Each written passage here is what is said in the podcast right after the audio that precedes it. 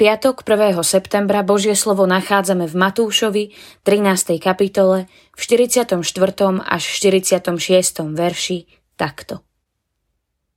Nebeské kráľovstvo je podobné pokladu ukrytému v poli.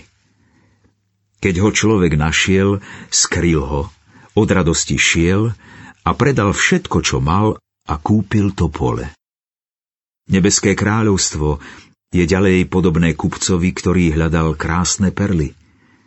Keď objavil jednu drahocennú perlu, odišiel, predal všetko, čo mal a kúpil ju. Čo stojí perla? Z finančného hľadiska to neviem, nikdy som to neskúmal. Lovci perál sa potápajú do nesmiernych hĺbok. Riskujú. Majú nedostatočne okysličený mozog, sú vystavení rýchlej zmene tlaku len preto, aby našli perlu a tým zabezpečili obživu pre svoju rodinu. Nezriedka sa táto práca končí úplným ochrnutím alebo utopením lovca. To je cena za jednu vzácnú perlu. Najvyššiu cenu má však ľudský život. Nie len lovcov perál, ale i tvoj, milý čitateľ, i môj.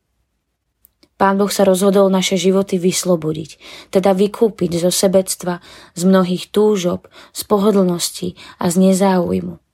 Vytrvalo a trpezlivo hľadal drahocennú perlu, ktorou by sa to vykúpenie mohlo uskutočniť. Našiel ju vo svojom milovanom synovi Ježišovi Kristovi. Ako draho vykúpený, majme záujem a starosť aj o iné perly ľudské životy na náhrdelníku cirkvy a spoločnosti, v ktorej žijeme. Pomodlíme sa.